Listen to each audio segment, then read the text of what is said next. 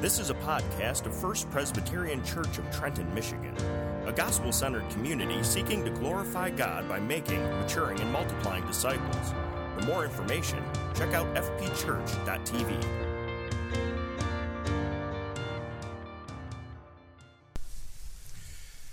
Last week we began a new summer series in the Old Testament prophecies of Elijah in uh, 1 Kings chapter 17 and following.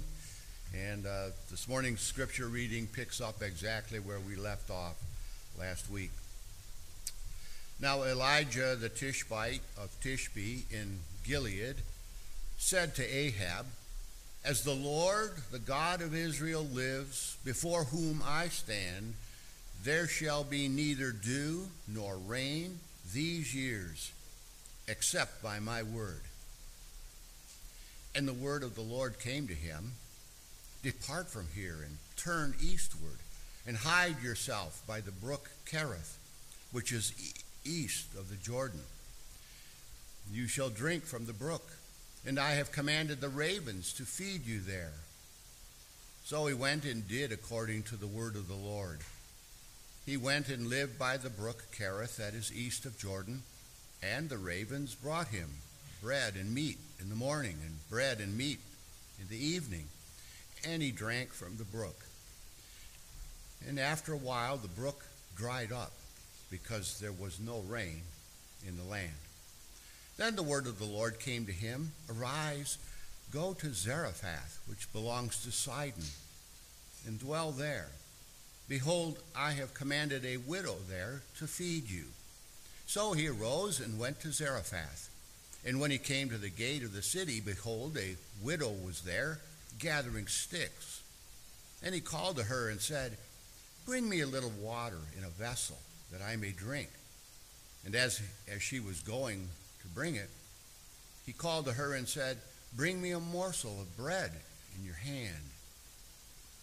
And she said, As the Lord your God lives, I have nothing baked, only a handful of flour in a jar and a little oil in a jug.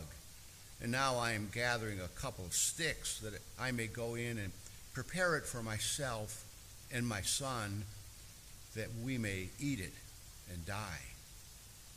Elijah said to her, Do not fear. Go and do as you have said. But first make me a little cake of it and bring it to me, and afterward make something for yourself and your son. For thus says the Lord, the God of Israel the jar of flour will not be spent, the jug of oil shall not be empty until the day that the Lord sends rain upon the earth. And she went and did as Elijah said. And she and he and her household ate for many days. The jar of flour was not spent, neither did the jar of oil become empty according to the word of the Lord that he spoke by Elijah. Let's pray. Father, we are reminded in this passage that you are a God of great provision and care. You love us with an everlasting love, and you have promised never to leave us or forsake us. We thank you, Lord, that we are on the receiving end of your love and grace. We've already been reminded today in the song that we just sang that there is a great Redeemer, that one that we call Jesus, the one who is your Son, the one that you sent to die upon a cross and to rise again on the third day, that we might have the forgiveness of sins. And Lord, we know that we are who we are because of your grace and your kindness and your provision. Lord, again, thank you for the very fact that we individually and we corporately as a church affirm that great reality. And we claim the promise that you have given to us. Lord, it is a privilege to serve in this church. We thank you for the spiritual gifts that you have given to each and every one of us.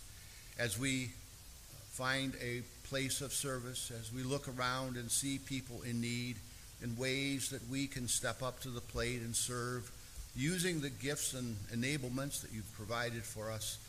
Father, it is a privilege to do so. And our hearts go out to those who are hurting, who are grieving, who are in difficult situations. Uh, we ask your blessing and encouragement on those who are facing uncertainties in the days to come. Lord, nearly every week we are reminded of some uh, new story, a new event that we have heard that has, that has impacted someone in our church family. Lord, we lift them up to you. We ask that your strong hand of encouragement, support, healing would be evident. Lord, it's wonderful to anticipate what's coming uh, in these summer months. We thank you for the kickoff that we're going to celebrate uh, uh, this afternoon. We just pray that it would be a wonderful time of reminder of our fellowship with one another, the joy that we have in the Lord. And as we anticipate all of these ministries and programs, some of them have already begun the grief seminar, and then vacation Bible school, and, uh, and the summer camp program and all of the Bible studies that continue to flourish. Father, thank you for all of those faithful men and women who serve. And may these ministries not merely be done for their own sake, but for the furtherance of your kingdom. Lord, we thank you again for the passage of Scripture that uh, we have to look at this morning. We pray as Pastor uh, David comes to share um, his message based on this on this passage. Lord, speak to him and through him. Speak to our hearts. May your Holy Spirit fill us and encourage us and instruct us. And it's in Jesus' name that we pray. Amen. Good morning. So, if you have your Bibles, uh, I'd encourage you to have them open to 1 Kings 17. It's always good to be able to follow along, see where we're at, especially when we're walking through stories like this. I think it's a, a good thing to have. So, just earlier this week, my four year old son, uh, I was sitting in the living room and he came in with his first real splinter. And it was right in his thumb, and it was the kind that you could see it. It was nice and clear, a good little piece of it sticking out, It'd be really easy to grab with tweezers and pull it out, no pain, no problem easy to do. So I said, Knox, I need you to sit here and hold still and give me your hand, and I'll take this out, no problem. So, of course, he screamed and kicked and cried and squirmed and did everything to keep me from being able to get anywhere near that thumb. And it took a little time. I asked him even, just, do you trust me? And he said, no, I don't trust you. At least he was honest. So it took a while. Britta and I sat there with him, and eventually he calmed down and he let us take it out. And just like I said, didn't hurt, no problem, came out easy. And we could have saved so much time and so much energy had he just trusted that I was going to keep my promise. Had he just obeyed the simple command that I gave him to sit there and hold still, that I would keep my promise. And that is what we see in this passage this morning that God keeps his promises.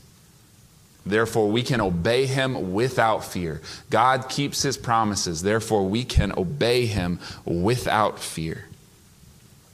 Now, last week, Pastor Aaron introduced us to this wicked king, Ahab and just a little bit of background where we're at in the story of Israel as Israel has gone up and down and back and forth. They would serve God properly for a while and then they would go off and serve other idols and other gods to the point where after King Solomon ruled, the nation split into two. So you have a northern kingdom and a southern kingdom the northern kingdom of Israel and Judah in the south. Now, Judah had a mix of good and bad kings over the time. Uh, but Israel had nothing but bad kings. Every king that, that the northern kingdom of Israel had strayed away and led the people away from the one true God. And Ahab is the worst of the worst. Ahab marries this wicked woman, Jezebel, who is the daughter of a pagan king, and she brings in with her her false gods, Baal and Ashtaroth, and these gods that now Ahab and Jezebel are leading the people who are supposed to worship only the one true God. They're worshiping all these other gods now. So now we get to, to chapter 17, and Elijah comes on the scene. And unlike many of the prophets and characters that we have in Scripture, we get no real background about Elijah. There's not an intro, there's nothing that says the word of the Lord came to Elijah and sent him to Ahab. No, he just shows up and gets right to business. In the very first verse where we meet Elijah, we read Now Elijah the Tishbite of Tishbe in Gilead said to Ahab, as the Lord, the God of Israel, lives, before whom I stand, he's saying, I am a prophet of the one true God. There shall be neither dew nor rain these years except by my word. So, the first time we see Elijah, he's standing before this wicked king Ahab and he calls him out. He pronounces judgment on Ahab and on Israel right away. He picks a fight right away. And that's going to be the theme that you're going to see throughout this series in the summer of, of this battle, so to speak, between Yahweh, the one true God, and Baal and Ahab and all these other false gods, where God is proving that He is God, He is powerful, He is awesome, and Baal is nothing. So it starts off right in that way. Now, the judgment that, that Elijah pronounces shouldn't have come as a surprise to Israel because God had promised back in Deuteronomy, when he gave the law to Moses, that if Israel would sin, if they walked away from God, drought would be one of the consequences. Their crops would suffer, and therefore their food would suffer. They would struggle. So it's a fulfillment of God's promise to judge them when they strayed. It's also a direct assault on Baal. Baal was the god of, of the nations, and he was a storm god or a rain god. So he was the one that they would pray to when they wanted their crops to grow. So, in pronouncing that there would be no rain, Elijah saying, God is God, Baal is not, and I'm going to prove it. So Elijah shows up, picks a fight with Baal, picks a fight with Ahab, and then God sends him away immediately. He didn't do this out of fear, but he did this because it's actually a further form of judgment. Elijah is the true prophet of God. So, by Elijah being sent away, being sent out into the wilderness, there's a second type of drought. There actually will be no true word of the Lord in this time while Elijah's away. There's a drought of rain, and there's a drought of the word of the Lord, which is even worse for the people of God. So, as we, we head toward this big confrontation between Yahweh and Baal, we get this, this little story. Chapter 17 uh, shows us how God cared for Elijah in the meantime. When things were relatively calm, while they're waiting, while there's droughts going on, yes, there's struggle, there's difficulty, but it shows us God's gracious provision for his servant, for Elijah. Now, in this passage, there is a pattern and anytime we see a word repeated or a phrase repeated or a pattern, we need to look closely at it because God shows us things in His scripture this way. He emphasizes those things that we need to learn. And the pattern in this passage is three times it happens the word of the Lord is proclaimed, there is a response of obedience, and then God fulfills His promise. Three times we see this happening. And what this teaches us the lesson that we need to learn is that God keeps his promises. Therefore, we can obey his command without fear. Now, when I say without fear, there's a, there's a right kind of fear and a wrong kind of fear. The right kind of fear is to fear God, and that leads us to obey Him. When I say without fear, I mean without fear that God might fail or that He might not come through, or without fear of, of those outside, that anyone else could harm us outside of the will of God. That's what I mean when I say that we can obey without fear. And we can obey God without fear even when it feels like God forgot us. Look with me at verse 2. This is the first time in that cycle that we see the word of the Lord directly spoken. And the word of the Lord came to him Depart from here and turn eastward, eastward and hide yourself by the brook Kerith, which is east of the Jordan. You shall drink from the brook, and I have commanded the ravens to feed you there. Elijah just picked a fight with Ahab. Things are tense. And God says, All right, I want you to go out to the wilderness and be by this brook, and I'm going to send birds to feed you. Now, to any one of us, that sounds strange, right? We're not going to rely on ravens to bring us food. It's even stranger for Elijah because ravens were listed among those animals that were unclean. The Israelites were not allowed to eat ravens. So, this is a very unlikely thing that God is calling Elijah to do. Yet, Elijah does it. And in this command, we see that God, he says that he has commanded the ravens to feed Elijah. That word commanded points to the providence of God. Providence, meaning that God is, is absolutely sovereign, absolutely in control over everything, all of his creatures, and all of their actions. He's saying, I'm going to show that I'm the God over the rain, and I'm the God over these birds. And he asks Elijah to believe, to trust him, and obey. And Elijah does that. Verse 5 says that he went and did according to the word of the Lord. Now, this is important because Elijah's obeying here in a circumstance that, of all the things that he's going to have to do in his ministry, this one's relatively easy. Go out by this brook and just wait and trust that I'm going to provide for you. It's a fairly simple thing, and Elijah obeys. And this is important because as we go further into the story, God is going to put Elijah in situations where he has to trust God when the stakes are much higher. That's a principle all through Scripture that when we're faithful, we have to be faithful in the little things, trust God in the little things, so that we will be prepared when the bigger things come. If we can't obey and trust God to keep His promises when things are going well, when in, in the smaller, seemingly easier things, how can we think that we're going to trust Him when things are more difficult? So Elijah goes, and he did what the Lord said, and then to complete our cycle, God fulfills his promises. It says that morning and evening the ravens brought him bread and meat. He was well provided for. Everything is happily ever after, and the story ends. No. I don't know about you, but I love stories that have a twist, whether it's a movie, a book. I like when things seem like they're going well, and then there's a monkey wrench thrown into it, and things get harder all of a sudden. And that's exactly what happens here. Elijah is there being provided for by God, and then over time, the brook dries up. Now Elijah has no more water. The ravens are still coming, but we can live an awful lot longer without food than we can without water. He needs this water. So, if we were in that situation, I imagine that we would start asking, What happened? I did what you said. Did God fail? Did God forget about me? Yet that's not what had happened. The reality is that Israel was experiencing a drought, and that drought affected even Elijah. Just because God had called him to do something doesn't mean that he was going to be completely removed from the effects of what is going on in the world. That is the same for us today.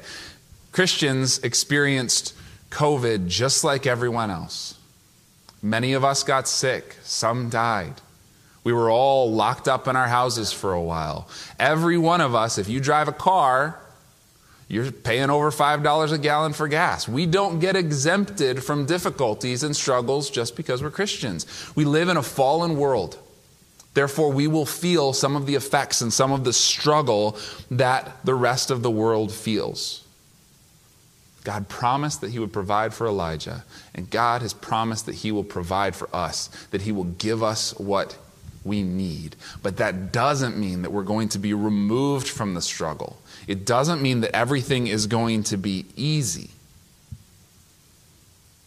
It is easy for us to obey. It's easy for do the, to do the things that we know that we're supposed to do when everything's going great. But how do we respond when it seems like the provision is dried up? How do we respond when it feels like maybe God forgot about us? Everything was going great for a while, and then it crashed, and everything got hard. And we often feel like God forgot about us. We feel alone. And we live in a culture that places all this emphasis on how you feel. You got to follow your heart. Be who you are. Your feelings matter. And I'm not saying that how we feel or our emotions don't matter, but what I am saying is that Scripture does not place the emphasis on how we feel. Scripture places the emphasis on the Word of God, on what is true. Our obedience cannot be based on how we feel. Our obedience has to be based on the objective word of the Lord. Now, we're in a different situation than Elijah. We are not prophets like Elijah was. We don't have God speaking audibly to us, telling us exactly what to do, but we do have the Word of God. We have the Scriptures. And I would argue that this puts us in an even better situation because at any time we can go pick up this and we can learn what the will of the Lord is. No, he doesn't tell us which car you should buy or which school you should send your kids to, but he does tell us how we can please God and how we can obey God. It's absolutely clear that our job as Christians is to, is to love the Lord with all our heart and soul and mind, to love our neighbor as ourselves. It is clear from Scripture that we are called to be daily putting our sin to death. It is clear that we are to raise our children to love and know the Lord. Those things that we are called to do are absolutely clear. And that means that we must we can, we must obey the Word of God, even when it feels like God's forgotten about us, even when it doesn't feel right. In Deuteronomy 31, Moses is passing the torch to Joshua. And in verse 8, he says, It is the Lord who goes before you. He will be with you. He will not leave you or forsake you. So do not fear or be dismayed. New Testament writers use that same verse, so it applies to all Christians. God will not leave us, He will not forsake us. No matter how we feel, we can trust that God will fulfill His promises. Therefore, we can obey without fear.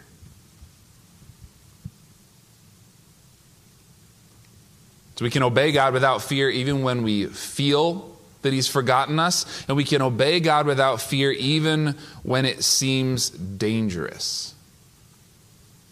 So, our next cycle God doesn't leave Elijah without water. He's by this brook that's now dried up, so he, he gives him the next command. He instructs him to do something else. Uh, look at verse 8 with me. Then the word of the Lord came to him. This is our second time. Arise, go to Zarephath, which belongs to Sidon, and dwell there. Behold, I have commanded a widow there to feed you. So, this is actually an even more difficult and a stranger request than having ravens feed him because Zarephath is in the heart of Baal worshiper country. He's sending him now into enemy territory. By this brook, it was pretty safe and pretty calm. Now he's saying, I want you to go into enemy territory. If you remember Jezebel, she's the wicked queen, the wife of Ahab. Her father is the king over this area, over Sidon. Her father's name is Ethbaal, which means Baal is alive. So he, God is sending Elijah into the heart of enemy territory. And further than that, he says, When you get there, I have commanded a widow to feed you. Notice how he says, just like he had fed, uh, commanded the ravens to feed him, he's commanded this widow to feed him. Now, widows in that day couldn't just go and get support from anywhere. A widow was basically synonymous with being poor and destitute. This widow, as we see in the story, barely had enough to provide for herself, yet God is saying that He's going to provide for Elijah through this widow. This is as if today God were to say, okay, I know you just lost your job, your credit cards are maxed out, you are ineligible for any assistance from the state. Therefore, I want you to move, get on a plane, and move to North Korea. When you get there, there's a homeless woman who is going to provide for you. Who's ready to go do that? No. But this is what God is calling Elijah to do, and look what he does. He arose and went to Zarephath. We don't hear that Elijah complains, that he trembles in fear. We hear that he just went. He trusted God, and once again, God provided. The minute that Elijah arrives at the gates of that city, he sees the widow gathering sticks.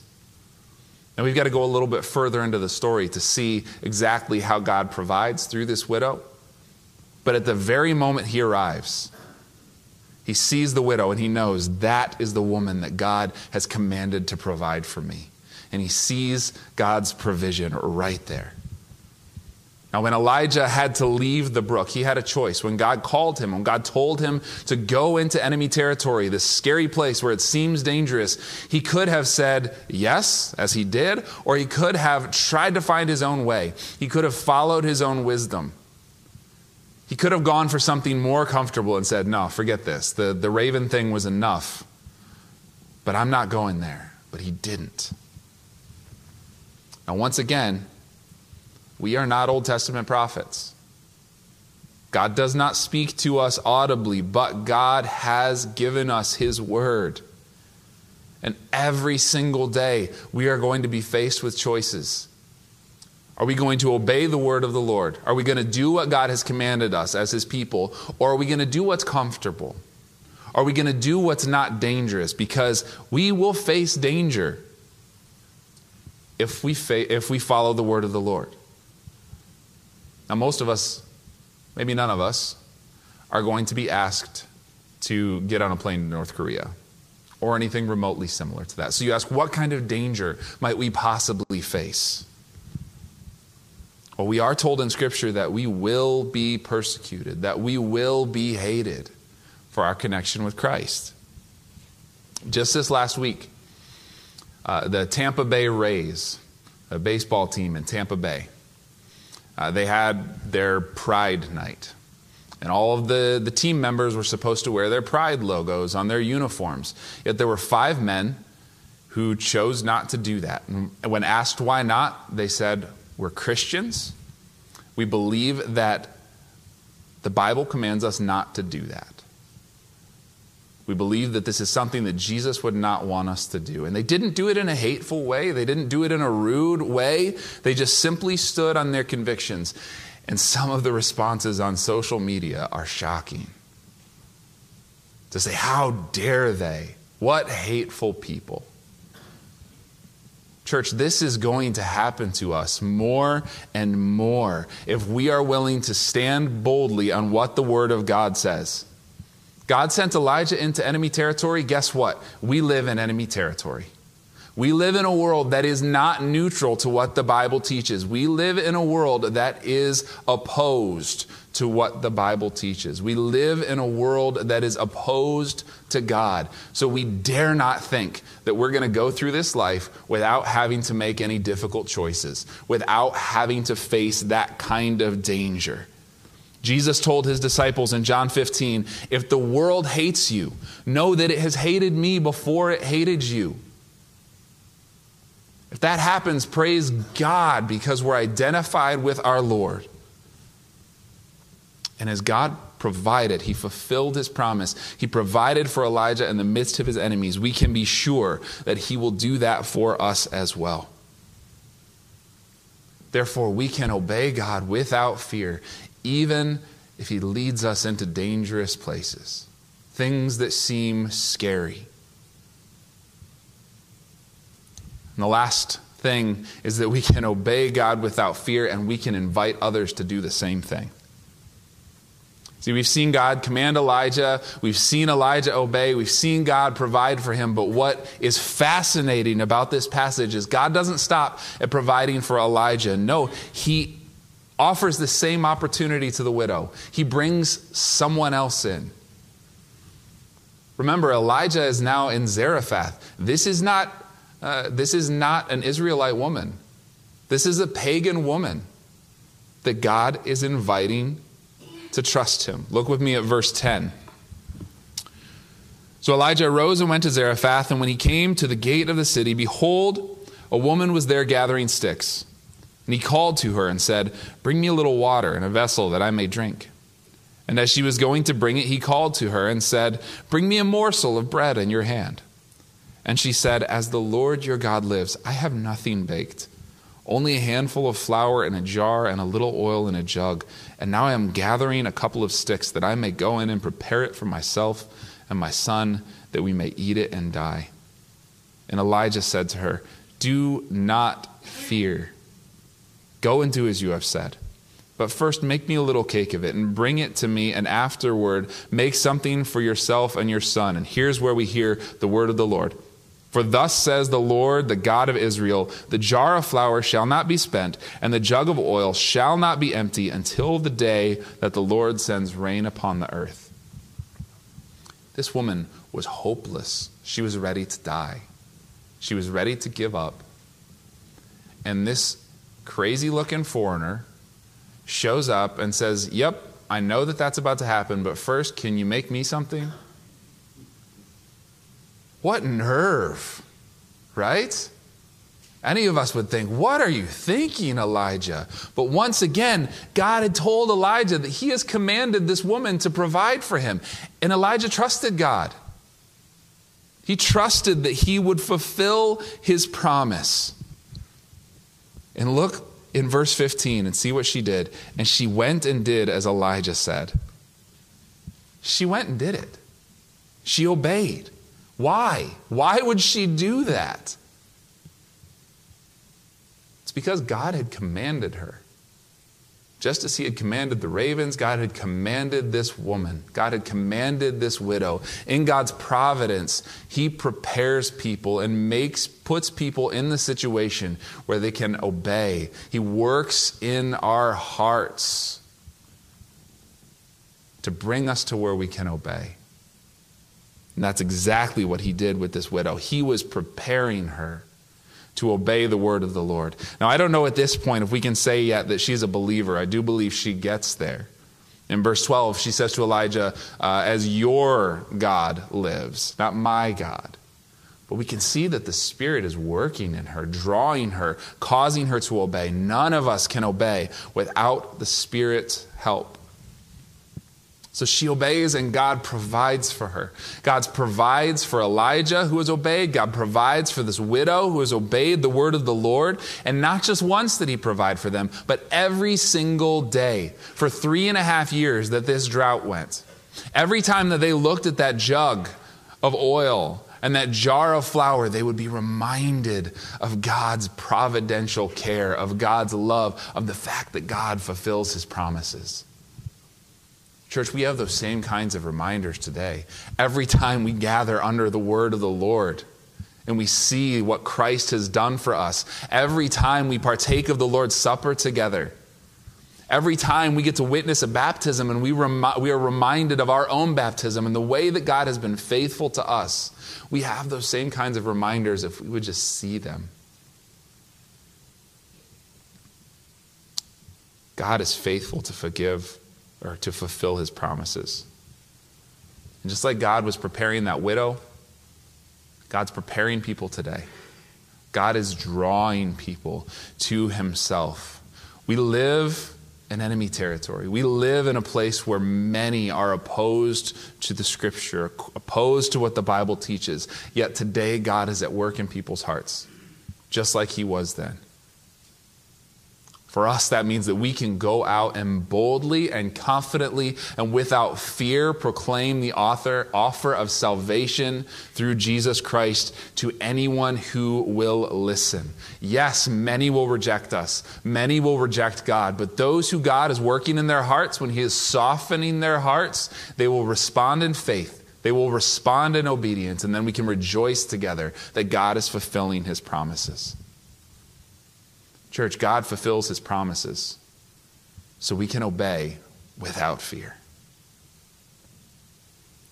Now, from Old Testament to New, God has always called his people to obedience.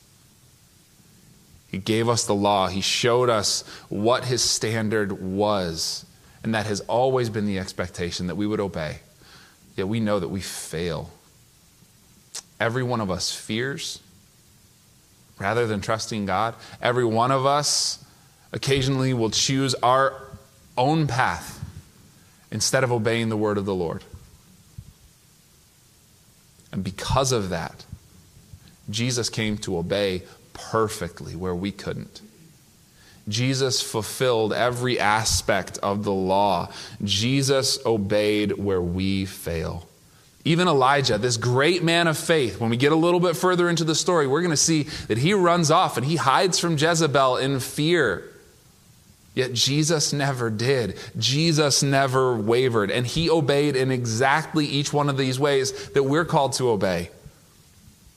We're called to obey even when it seems like God has forgotten about us. And we read that Jesus on the cross cried out, Father, why have you forsaken me? But when he does that, he's quoting Psalms, he's quoting David. He's identifying with humanity that he came to save, acknowledging that he understands, he feels, he felt that loneliness, that abandonment. He understands that we often feel like that, yet that didn't stop him from obeying. He knew that his father would not leave him or forsake him. He knew that the father would fulfill his promise, so he obeyed. We're called to obey even when it seems dangerous. And Jesus knew exactly what he was marching toward when he walked into Jerusalem. He knew that he was going to his death, he knew that he would suffer and die. Yet he went. He didn't waver. He trusted that God would fulfill his promise. And he did.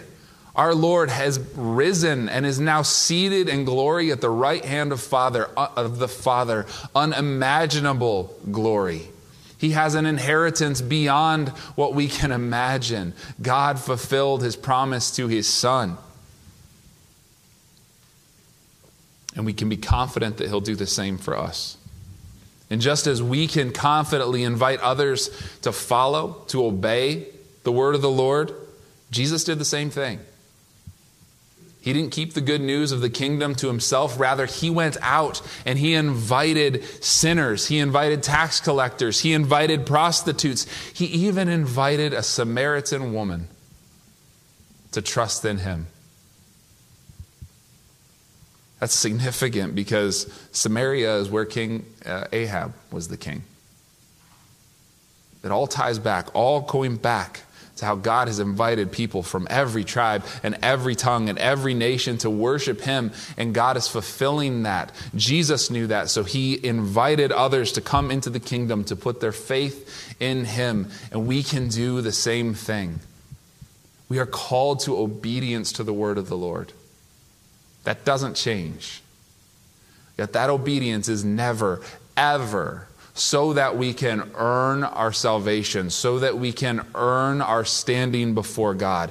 That obedience is always because Jesus Christ has already obeyed perfectly in every area where we fail for us. So now we can obey without fear out of gratitude for what he has already done for us.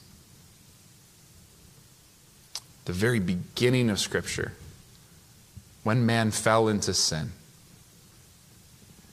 God promised that he would send a redeemer, someone to set things right, to repair what had been broken. And we see in Jesus that he has fulfilled that. He fulfilled that promise. He has fulfilled every promise he has ever made. He will fulfill the promises that he has made for us. God keeps his promises, therefore, we can obey him. We can obey the word of the Lord without fear. Would you pray with me? Lord, thank you for your word. Thank you for these many, many reminders that we have of your faithfulness. How, though we may not always be able to see how you're working out your plan, and you often use means that we would never think that you would use, you do. You care for us. You provide for us. You've done so in the most important way when you sent your son Jesus to die for our sins so that we could be reconciled to you. And you do so in the smallest ways as well, providing for our needs day by day. You protect us, you guard us, you care for us. We thank you, Lord. Help us to trust you. Help us to trust you. Help us to uh, live without fear because we know that you are good. In Jesus' name, amen. This has been a podcast of First Presbyterian Church in Trenton, Michigan. For more information, please visit us online at fpchurch.tv.